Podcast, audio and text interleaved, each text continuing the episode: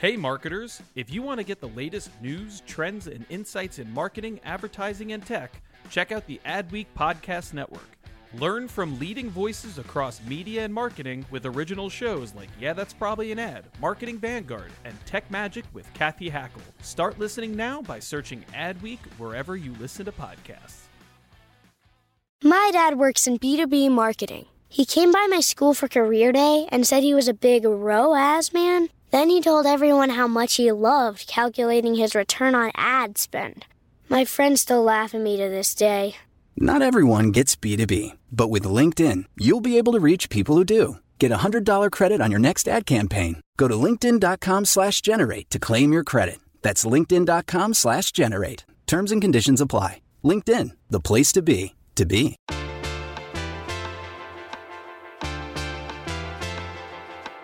You're listening to Yeah, That's Probably an Ad. This is the Adweek Podcast, where we talk about marketing, media, technology, pop culture, because in the end, everything is an ad. I'm David Griner. I'm the international editor with Adweek, and with me, as always, is Shannon Miller, our creative and inclusion editor. Shannon, this is going to be a fun one. I know. I'm feeling rad. How about you? I'm feeling, gnarly. I don't remember. All the decades are a blur now. We are here to talk about the 90s. Everyone's favorite retro decade, at least right now, until, I don't know, a few years go by. And then it's whatever decade I feel like you identify with from childhood is always, or if you have the most disposable income, that's who marketers want. That's where the nostalgia is for the marketers. With us to talk about that is CPG reporter for Adweek, Paul Hebert, who wrote an entire article about this and why marketers are having such a hard time moving past 90s nostalgia. Paul, it's great to have you on the show. Hey, thank you. Nice to be here. And as we mentioned, you have a great article about this issue on Adweek. What inspired that article?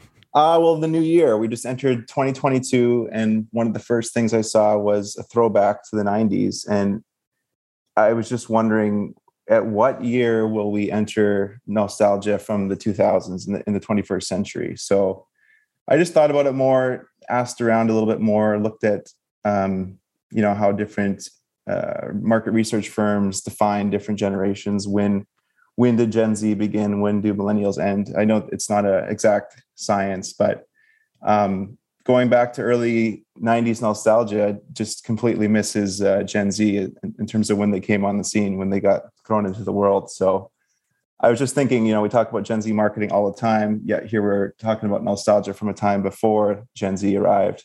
And it just got me thinking. Yeah, it's a great story. And it really, I've been obsessing over it ever since it came out and just thinking about this a lot. I feel like we should start. I'm not going to ask anyone to give any specifics on age, birth years, anything like that. But I would just say, just for context, where were each of you in the 90s in terms of your phase of life? I am not a young man. I'm in my 40s. So for me, the 90s were teenage years. Those were my high school and college years. So I feel like I was really drenched in 90s, like especially in the grunge aspect. But really, 90s was me going into junior high and then ending with me graduating college. So for me, that was kind of where I was. Shannon, how would you describe where you were in life in the 90s? I think my most formative years were the late 90s because I was in middle school around that time. So it was an interesting thing because I, of course, remember and grew up during like the core 90s aesthetic that we see that's popular now. But I, in terms of like when I was sort of, entering, my own and sort of figuring myself out or figuring out what I liked in general, it was like right at the cusp. So the sort of shiny era of the millennium or the new millennium was like just starting to creep in. So there's this weird, like gray area of like 90s of like this, like neon tinged 90s and like the silver era of the millennium that had clashed into something really, really hideous. And it's like the early 90s are very much the late 80s. Mm-hmm. Like you see this if you look at TV shows around that era. I mean, you see this like if you look at Seinfeld, right? Like Seinfeld, those early seasons, the, you know, even Friends, I would say there's a very 80s shoulder pad-y kind of vibe to those early years. I feel like it took America and probably the rest of the world a few years to shrug off the 80s. And, but then once you get into what I think of as kind of classic 90s, it's really like it's either somewhat extreme or it's complete minimalism. That I went back recently and looked at movies that I think of as definitively 90s, like the that to me are like, and I don't mean like comedies or I'm as we record this, I'm wearing a Jurassic Park shirt. I don't mean like that. I mean like Reality Bites, right? For like for Gen X, that's like the defining 90s movie. Richard Linklater stuff. I always forget if it's Before Sunrise or Until Sunrise, whatever the that one is. You go back, you look at them, you could wear those outfits today and it would be, no one would bat an eye. There's nothing weird about them. They are fantastically normal outfits. Mm-hmm. and yet at the same time, you have 90s JNCO jeans and like extreme outsides.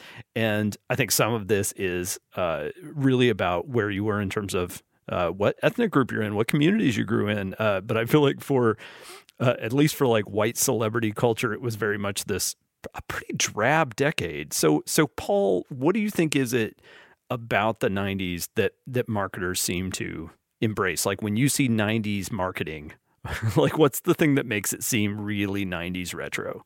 That makes it seem, I guess, I guess the colors, the style, the slang, just the references to the time. And like you were saying before, I think some of this is a little bit arbitrary in terms of what is 90s or what is 80s, because as we all know, 1999 is closer to 2001 than it is to 1991. But I think as people have described to me, going back to the 90s first, you know, it's still relatively recently, it's still hitting the millennials right square in the jaw. But there is kind of this idea that once the internet arrived, the idea of mainstream media really, it just dwindled, it fractured. It just, like you said, there's all these other groups, all these other communities having more of their own voice, finding each other online as opposed to being just limited to your geographical location. So I think in some ways there was still, the 90s still had something that we all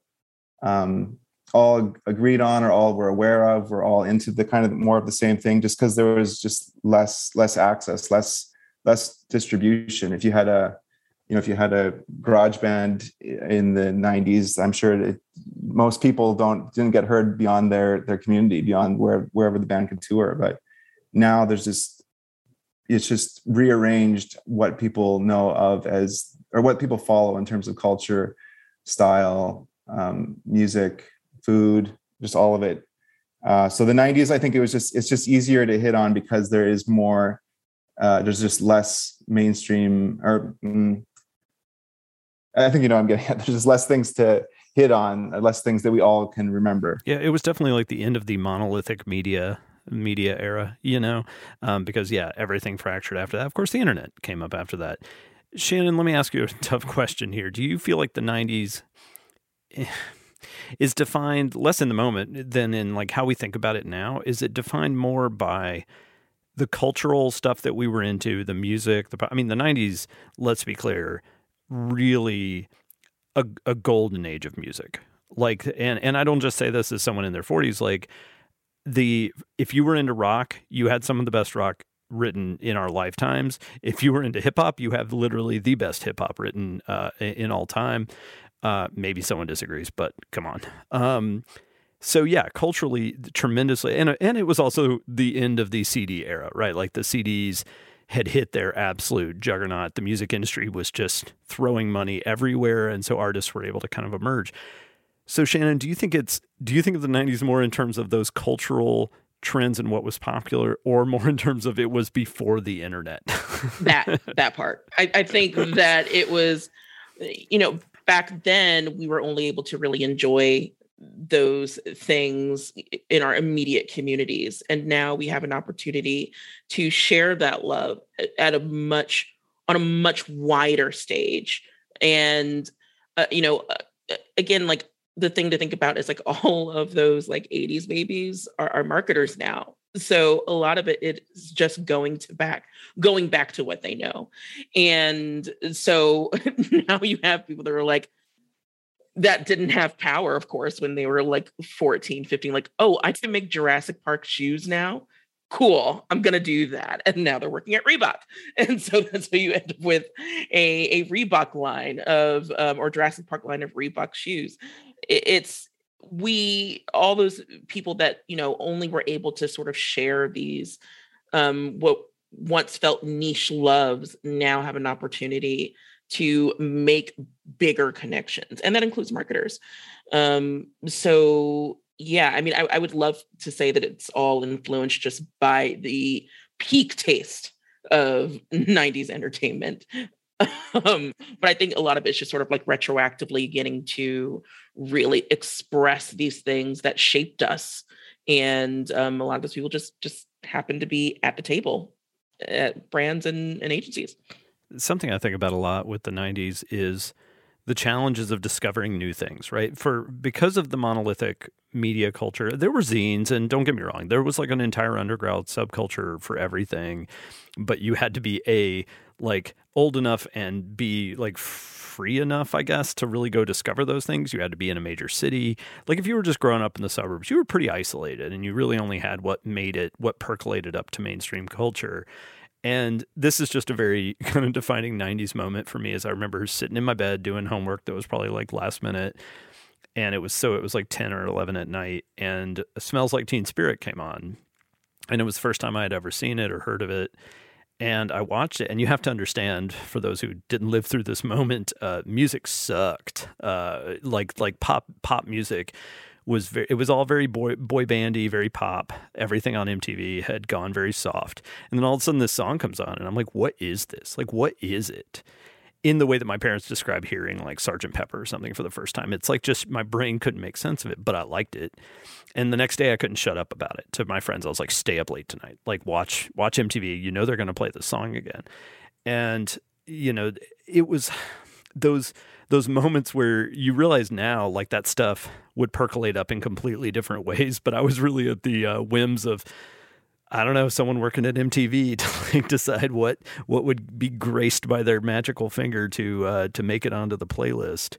And now it's just so different. And I feel like instead you have curation. You have people trying to watch 9,000 things all being popular at the same time and deciding which one, you know, which one goes mainstream, like who becomes Lil Nas X and who just stays on the fringe. Yeah, I think, and to that point, I really believe that for nostalgia to work, something has to be scarce. It has to be hard to find. It has to be something that you might almost forget what it looks like, what it sounds like, what it smells like. You know, what you're talking about, like you have to wait to listening to the radio for a song to come on. You have to hunt maybe store to store looking for a certain t-shirt or a certain CD or something like that.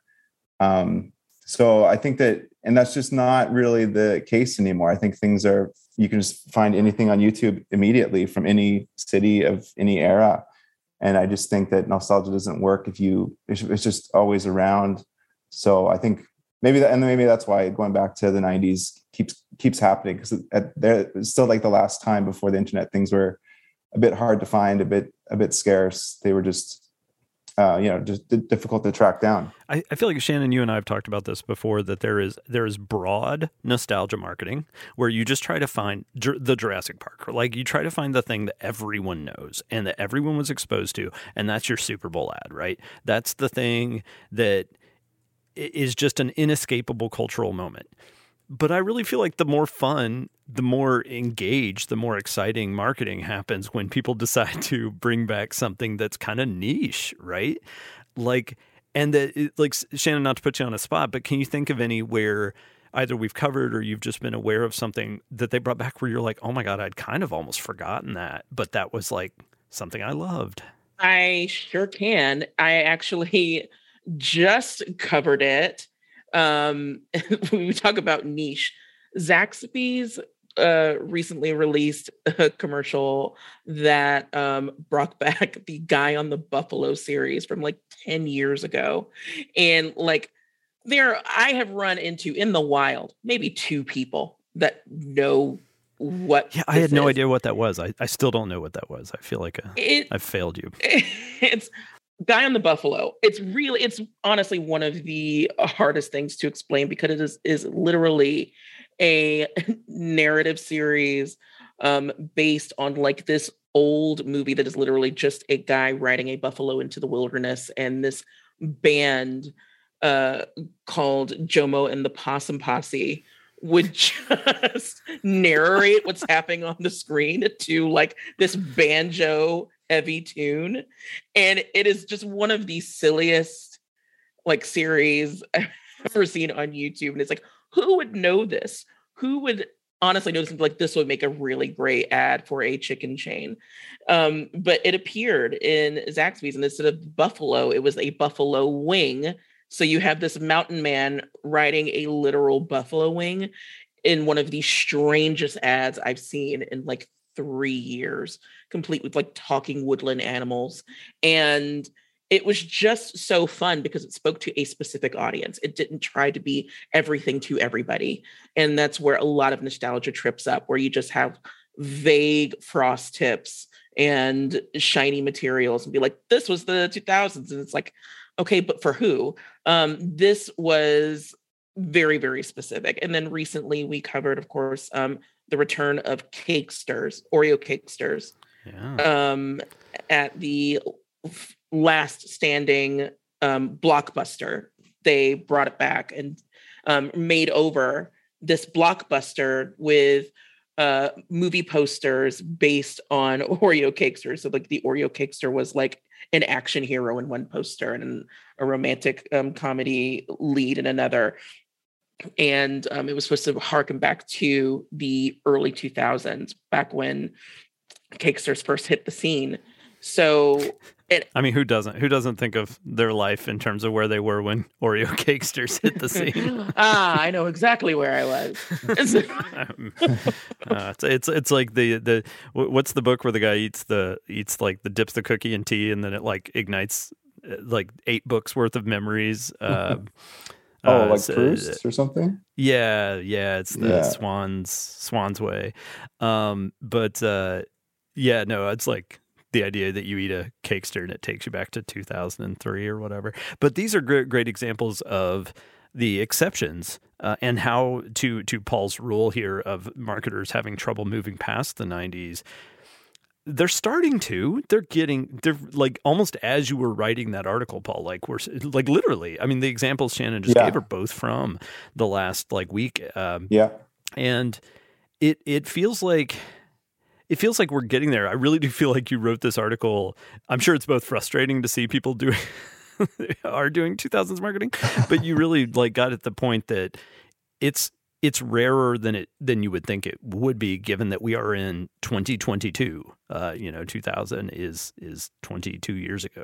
Yeah, and one other point I wanted to make is that I think, and I side with one side of this than the other, but the idea that nostalgia marketing just means referring to something that we all kind of know from a past decade. Like, I just think there's a difference between a truly strong feeling of nostalgia when you just get taken back to your childhood because it's something you experienced that was very personal. It was, just puts you in the living room and on the floor or whatever, watching TV, versus, like people really like, wishing they were a knight in the medieval times or something like that. Like it really has to be, I think, something that you grew up with and had a childhood experience with. And that was, again, kind of the point of my article, making that Gen Z was not around for Crystal Pepsi when it came or when it went. So I think that some people would disagree with that. I think some people think, it's just something disco in the 70s or something in the 60s. We're kind of vaguely familiar with, that's nostalgia marketing, but I don't think that has that same powerful effect that comes from remembering something from your lived experience as a child. Can we pause for a second? Not literally pause. I mean, just Shannon, can we address the issue of gatekeeping? Because now we're getting into something that I think is fascinating when you see people who lived through a certain era. Like for me, the 90s, was my teenage years. And people are like so quick to gatekeep who can wear t-shirts from it or who can reference it. And you weren't even alive then.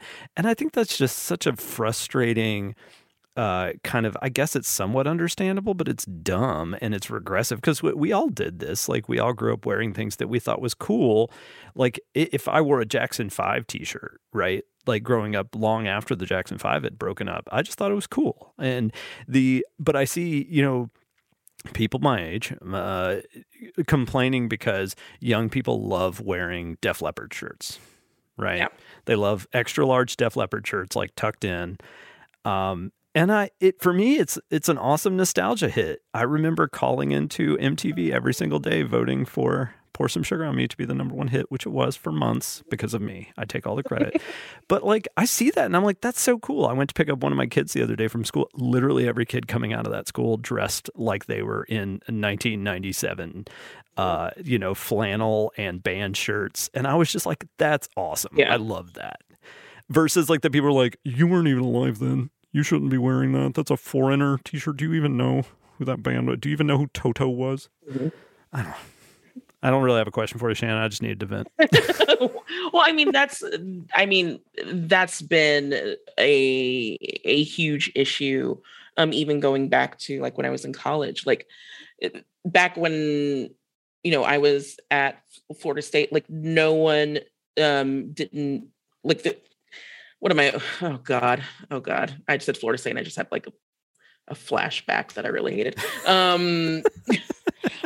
Just growing up in college, I don't know of a single week where I didn't hear about a new 80s themed party.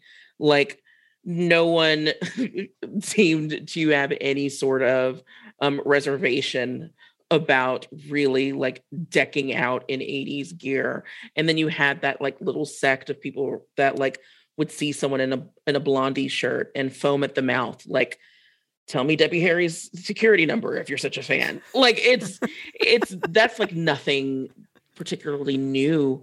But what I think what's going to happen is if anyone tries that now, I think they're going to have a much harder time really getting away with that narrative because Gen Z is just very scrappy. And in certain spots, very terrifying. And if they just like something, they like something. But also... Well, and they can find it, right? Like, that's the thing is, I think part of this gatekeeping came from the idea that if you were in the 70s, you went to these concerts and you saw these bands because they were accessible to you. But, like, now, if a young person discovers, like, if one of my kids discovers a band from the 90s, they can go on Spotify and find all their albums with no problem whatsoever. They can and within like 2 days, they can be experts on a band that took me 10 years to hear their entire catalog, right? Yeah. And like, so I feel like that judgmentalness of like, is so ridiculous because young people really can know more than you do about a band that you loved. Yeah. In the 90s. It's like, I think that what's happening now too is that like the younger generations are a little bit more keen on going back to the influences of the things of the modern stuff that they love now. Like, you know, I think it's that sort of nerdy zeal or that nerdy enthusiasm now, I think is a lot more common than at least that I remember from, you know, when I was growing up where like they can love something, but if they're like, okay, like what was the like Lil Nas X of the 90s? And might go back to a certain artist. I think that they're a little bit more enthusiastic about really looking for that. And I think marketers are aware of that and really tapping into that and making like, I guess, the best use of it. But I think kind of going back to like the big question of like, why are the 90s lingering so much? And a lot of it, like I said, I think just goes back to that class of marketers that are really like holding on strong. And maybe that is more of a comment on how ready this industry is to tap into like new talent with new ideas and that are ready to like, I guess, go forward in like the next era of nostalgia. If we're going to sort of keep on this track. It takes a lot of humility as a creative leader to acknowledge that your era is moving backward, or like is farther back in time than it was when you were a copywriter. Mm. And if you're an executive creative director now, you've got to have, if you're listening to this, like if nothing else, I would just encourage everyone to have the patience to hear out nostalgia ideas that are from 10, 15 years ago. Because to someone who's 25 and you're talking about an idea that was 15 years ago, they were 10. You know, so I think to some of us who are middle-aged, it's like, well, that wasn't that long ago. I mean, it was for young professionals. Paul, before we end, I want to throw out a theory I've been like half baking in my brain ever since I first read your article, which is, what is it about the 90s? Like, what is it about, other than just that's when some people were kids or whatever? I have a theory, and I think it's flawed, but I like it, is that the 90s were kind of the only safe decade. And what I mean by that is I grew up in the 80s as a kid when I firmly believed I was going to be nuked by Russia at any minute. Like, the books I read were about that. Like, everything was about that. TV was about that. The Cold War was really at its scariest moment. And then at the end of the 80s, it all falls apart, right? And the Berlin Wall comes down, and you don't have this big, scary existential crisis anymore. And then in 2001, you have 9/11. So in between those two moments, the fall of the Berlin Wall and 9/11, you have essentially a decade where there was some hope. You saw a lot more activism. You saw the most activism since the 1960s in terms of environmentalism, kind of progressive movements. A lot of celebrities were really active in that space. Like, there was a lot of good things happening. Now, there were tons of problems. You know, I live in a city that was absolutely ravaged by the crack epidemic, by gang violence, that took a very long time to get past. Heroin was an absolute monster. You know, not quite on the OxyContin level, but damn close. You know, sure wiped out a good chunk of Hollywood in the 90s. And so there were tons of real bleak things going on. But I don't know. It feels like it was the one safe decade where there wasn't an existential crisis hanging over you. Yeah, I think, and I've heard that said before, and I think there's some truth to it. I think it has more to do with being a child than it being like objectively universally safe. I think that's the more I've been thinking about that. I mean, there's, like you said, there's bad things happening in the 90s too. There was, I just was looking that up too, you know, just from Rodney King, Oklahoma City bombing, there's like some terrible stuff happening. But I think just as a child, you're just more sheltered from that, more ignorant to it. You just don't understand it as much. I mean, I guess that's why nostalgia works too, is because you look back to these kind of safe, happy childhood moments. But, you know, apart from the pandemic, which I think we can all say is pretty universally bad. it's not something that anyone's going to look back on fondly, but I think every decade has its struggles and has its problems, but as a child, you just may not be as aware of it as you are as an adult. That's kind of where I hope so. Hope so for the kids right now. Like, that's just hiding them from as much dire world-ending information as we can is what parenting is right now. Yeah. I want to end on an uplifting note, though. Shannon, I'll start with you, not to put you on the spot. What is a TV show, a thing, a cultural phenomenon from the 90s that you would like to see rebooted? Living Single. That has not. Living Single, but it's not even a question. Yeah. Living Single is excellent. The best TV. We're not going to do a whole episode on Living Single, but if we do, I am prepared, because that was, to me, just the best era of like just really transformative Black television and just good like ensemble television in general. So yeah, let's bring that back. Living Single, please. Excellent. I love it. Paul, what would anything you know from the 90s you'd like to see rebooted? That hasn't already. Yeah, I know. I gotta think about that more. I mean, all the things that I wanted rebooted in the late 90s or 2000s from like a Transformers movie or Spider-Man movie. How cool would have that been? I'm just a little bit tired of it now, so it's hard for me to think back. What? I don't know, Thundercats. They probably rebooted that already. Though. No, they tried that. One great. I was a comic book junkie. The 90s were famously this glut period of comic books where they were just selling like crazy. None of them are worth anything, as I know from having way too many of them in my basement. But that era of comic books is the MCU. Mm-hmm. Like everything we think of up until this new era, like everything that has defined the MCU, the Marvel Cinematic Universe for the last few years has been 90s comic books. And it's very much people my age making movies, being like, I remember this storyline from the 90s. So all of those have pretty much been scoured by Marvel to like make any possible show out of. I think I've mentioned this on a previous podcast, but I'll say that the thing that surprises me hasn't been rebooted is Ally McBeal. Actually, I mean, Ally McBeal was such a like culturally relevant show in ways. It's a silly show, but it went places that shows generally wouldn't, considering it was a show about a, you know, anxiety riddled professional woman. Like they went in directions and ensemble directions that were really cool, but I don't know. I don't know if I want it. I'm just like, we're rebooting Law and Order for the 17th time this year. I just feel like I'm a little surprised they haven't rebooted Ally McBeal. Like what's Calista Flockhart?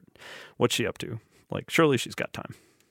So. Yeah, that was definitely like a defining show for like young professionals as well.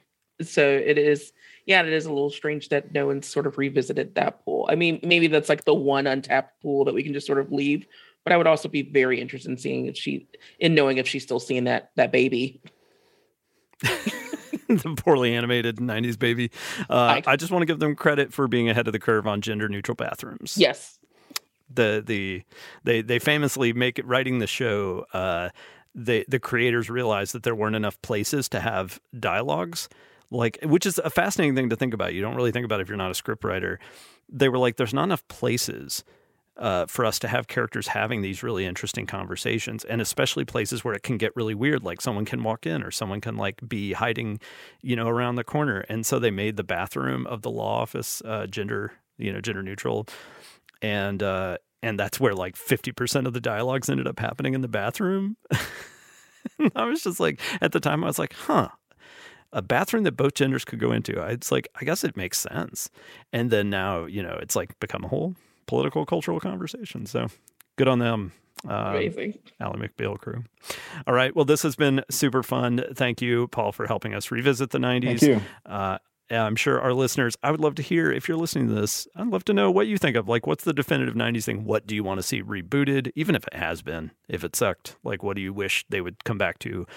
They don't always get it right on the first try. So drop us an email, podcast@adweek.com. That's podcast@adweek.com. Paul Hebert, thanks so much for joining us to discuss your story and how much it's gotten us obsessed with rethinking about the 90s and what 2000s retro marketing would be. Thank you. Shannon, always a pleasure. Thanks for having me. Our theme music is by Home. This week's episode was produced by Al Manarino and edited by Lane McGibney. If you have not already, please leave us a review on Apple Podcasts or wherever you get your podcasts. Those reviews mean a lot to us personally, and they help new listeners discover the show. For Adweek, I'm David Griner, and we will be back next week.